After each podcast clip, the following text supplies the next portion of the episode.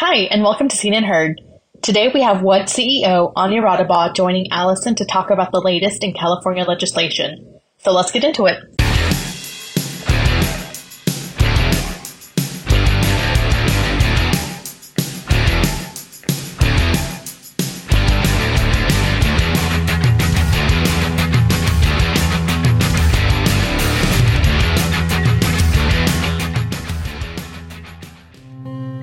Yosemite Farm Credit is the farmer's choice for agriculture financing. As a farmer owned cooperative, we are dedicated to serving our neighbors in the agriculture community with financial products and services tailored to your operation and backed with the relationship you can trust. Whether you're purchasing real estate, making improvements to the dairy, or wanting to purchase or lease equipment, we're here to help our members prosper. Visit our website at YosemiteFarmCredit.com to find a branch location nearest you.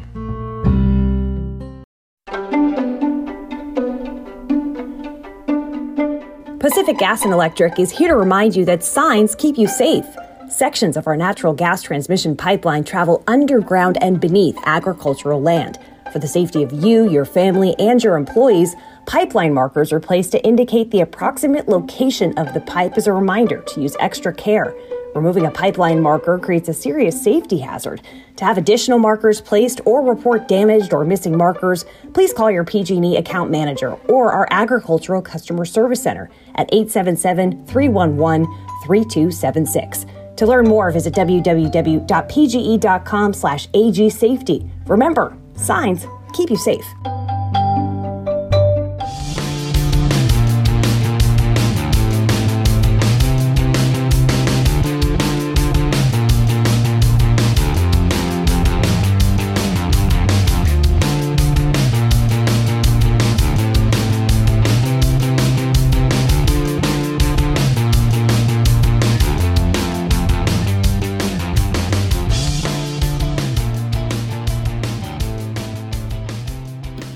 Thanks for coming on the podcast today. How are you, Anja? Really well.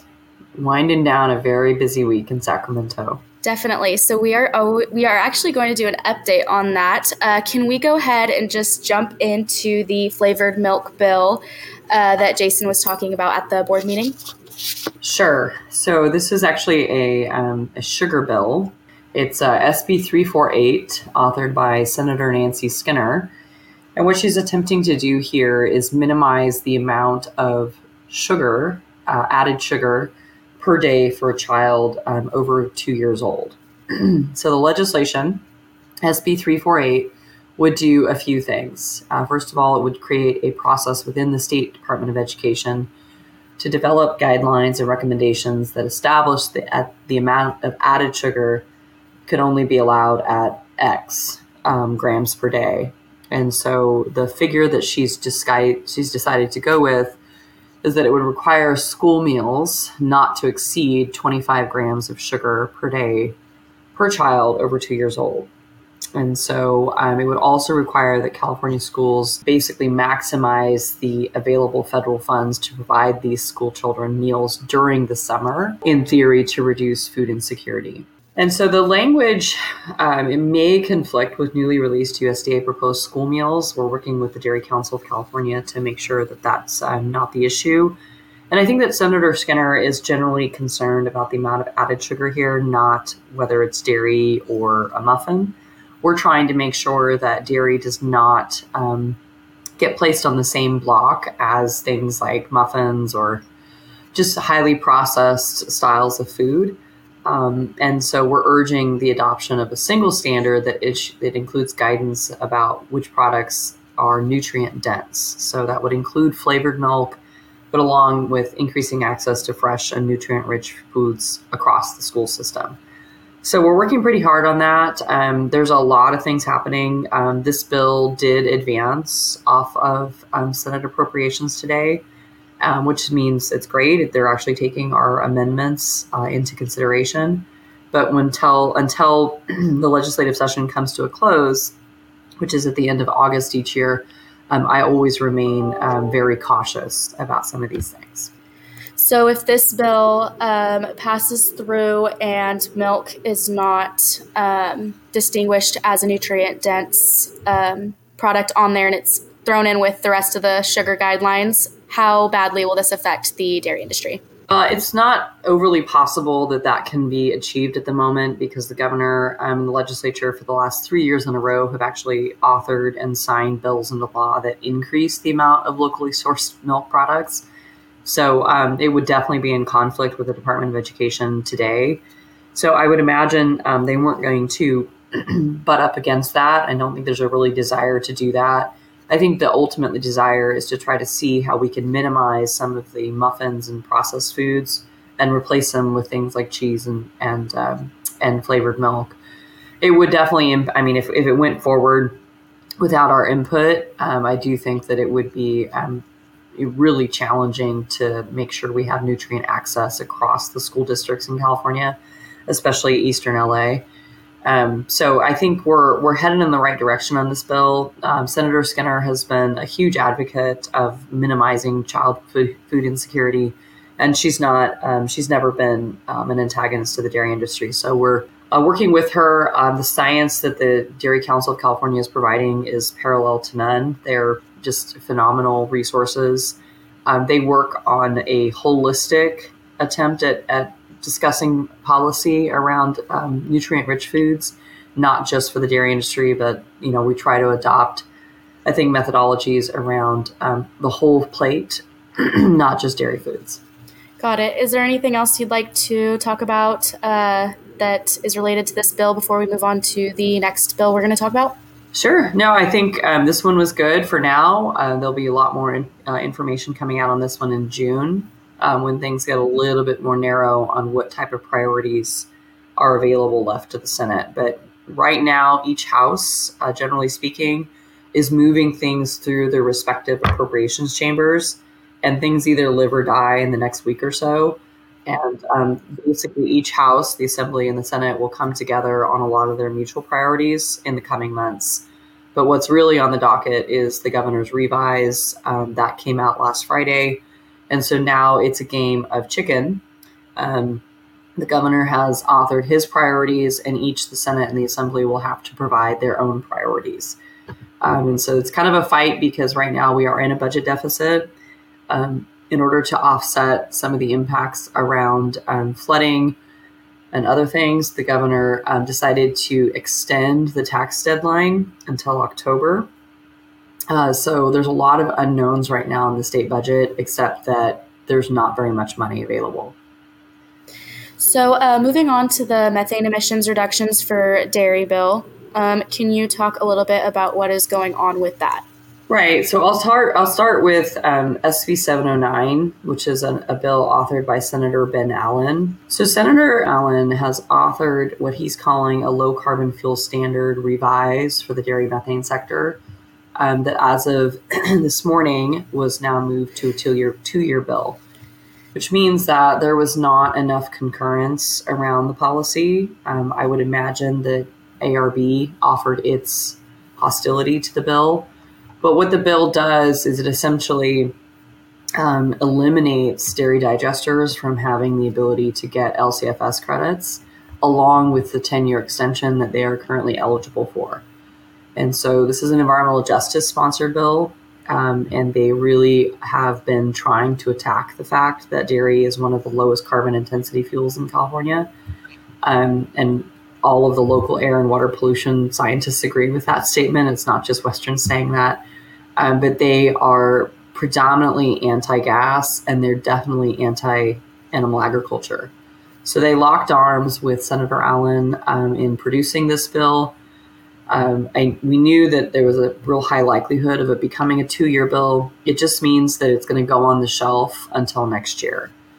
Um, in the meantime, there are a lot of discussions around climate bonds. So we will here at Western be very vigilant about making sure that no part of these bills, especially this one, ends up in any type of climate bond.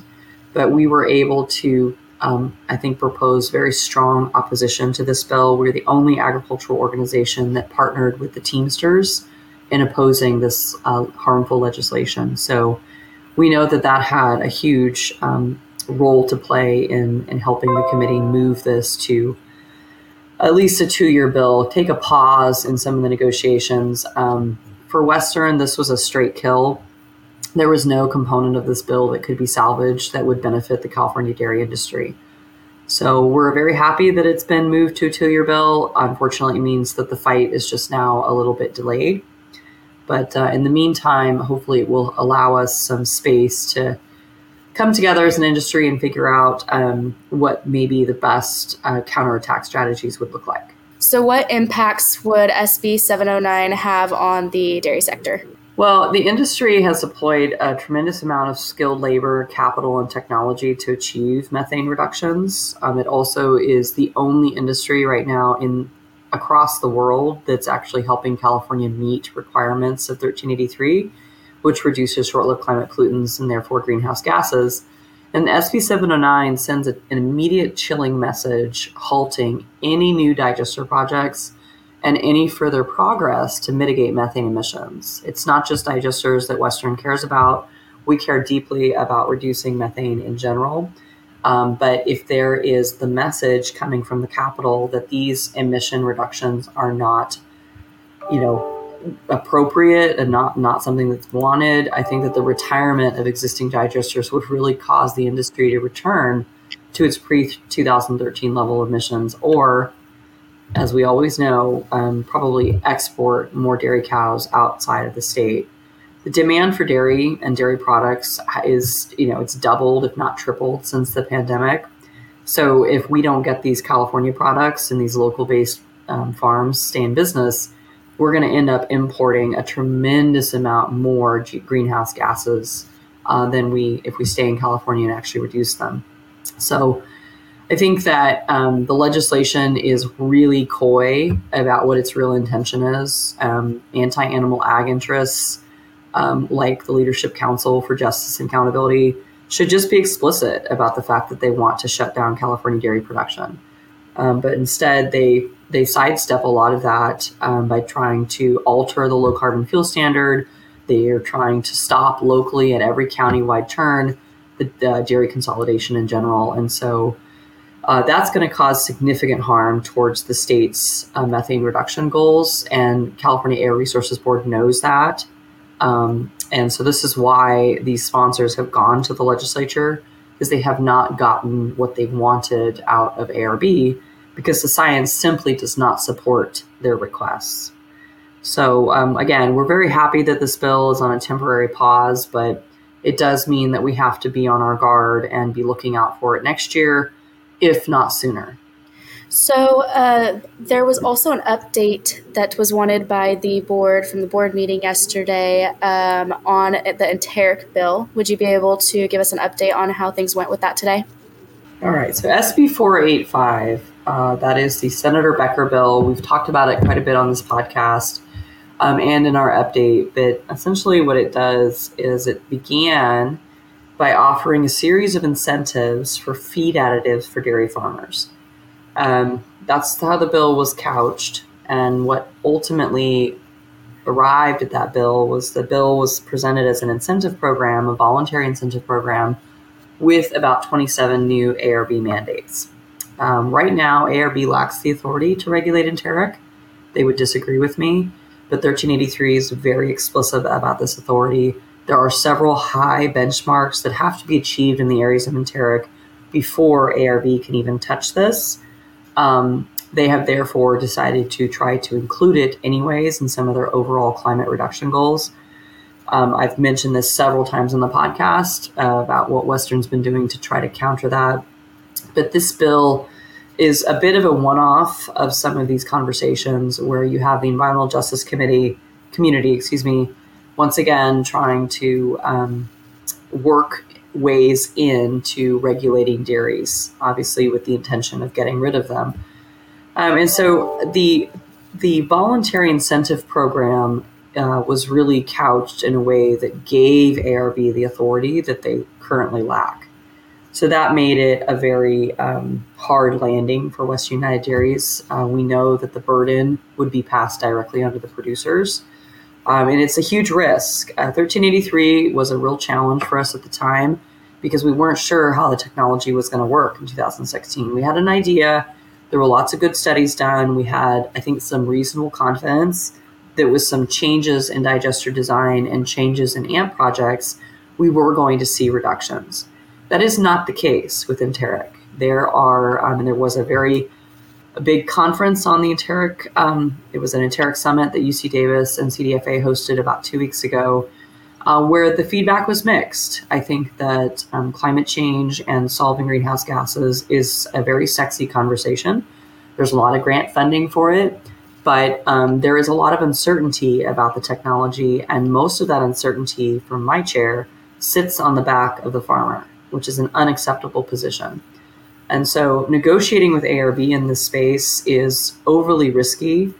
Uh, but we want to make sure that if there really are invol- voluntary incentive programs, and if there is any money out there, which currently there's not, um, that it's done in a way um, that that allows the dairy farmer to try different things in this space and not be penalized by ARB and the rest of the industry suffering under mandates that currently they don't.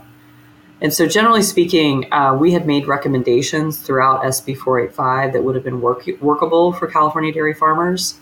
Um, that intend that includes striking anything to do with allowing ARB more authority. That was a, a, a non-starter for us. Um, but I think the bigger thing that we ended up fighting quite a bit with our own industry about was actually the creation of a farmer-led working group. Um, we thought it was really important to make sure that all types of dairy production are represented at the table, um, along with veterinarians, um, nutritionists. I mean, sure, scientists, obviously, um, but you know the, the, the acceptance and the general um, recognition that consultants and lobbyists speak for our industry really has to fall by the wayside, and it needs to fall by the wayside quickly. And allowing dairy farmers a seat at that table was particularly important to Western and not just any dairy farmer. We wanted smaller guys, medium sized dairy herds, organic, grass fed. All of those things found their way into convening a working group. Um, and so that has caused a lot of internal, I think, strife in the industry. Um, and you know, creating a feed additives program that reduce emissions uh, through the use of voluntary incentives, we wanted to make sure again that that didn't come with any strings attached uh, by ARB. So we didn't want benchmarks that could be used later um, that would allow for the industry to fail potentially in meeting arbitrary food schedules. So again, um, consulting farmers was uh, our top priority. We feel really strongly, um, our board does, that uh, dairy farmers have been left out of this entire conversation and that it's been really isolated in these pools of sustainability, whatever that means. For a dairy farmer, it means can I pass my land and my, da- my dairy on to my kids? Um, but it means something very different to processors. And we need those processors to be really strong in marketing our products and able to move our milk, recognize that this area of sustainability is nuanced for the consumer. But generally speaking, it should not come with all of our hands on the dairy production side being tied with more mandates.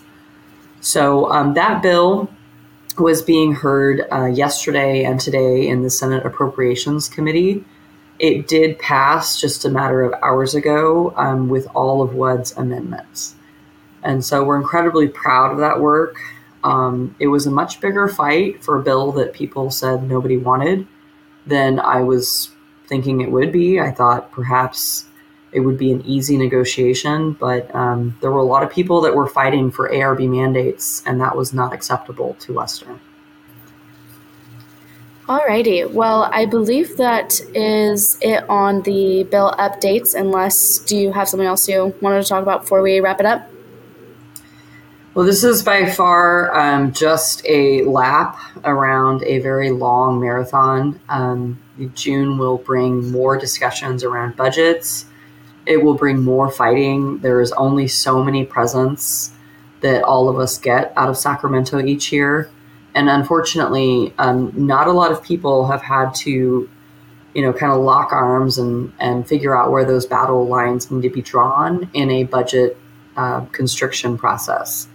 Everybody has been generally well fed in budget surpluses, um, especially in the ag industry. But um, in Sacramento, it's important to point out that ag is viewed monolithically. We are, in fact, not the same, um, and often vie for the same pots of money for different purposes. And so um, I'm not really looking forward to that. That's a really tough part of my job because I would prefer that agriculture is unified. But um, as it stands, I, I am paid uh, by our dairy farmers to fight for them. And so that's what we're going to do. Uh, but throughout the summer is a very busy month. Um, in June, with these budget fights, uh, July will be a little quieter. And then August is the last lap around this major race in the legislative session. So a lot of policy bills that had been punted will be decided in that moment. You can look forward to quite a few more updates from us um, throughout the summer. Awesome. Thank you so much, Anja. You're welcome. Have a good day.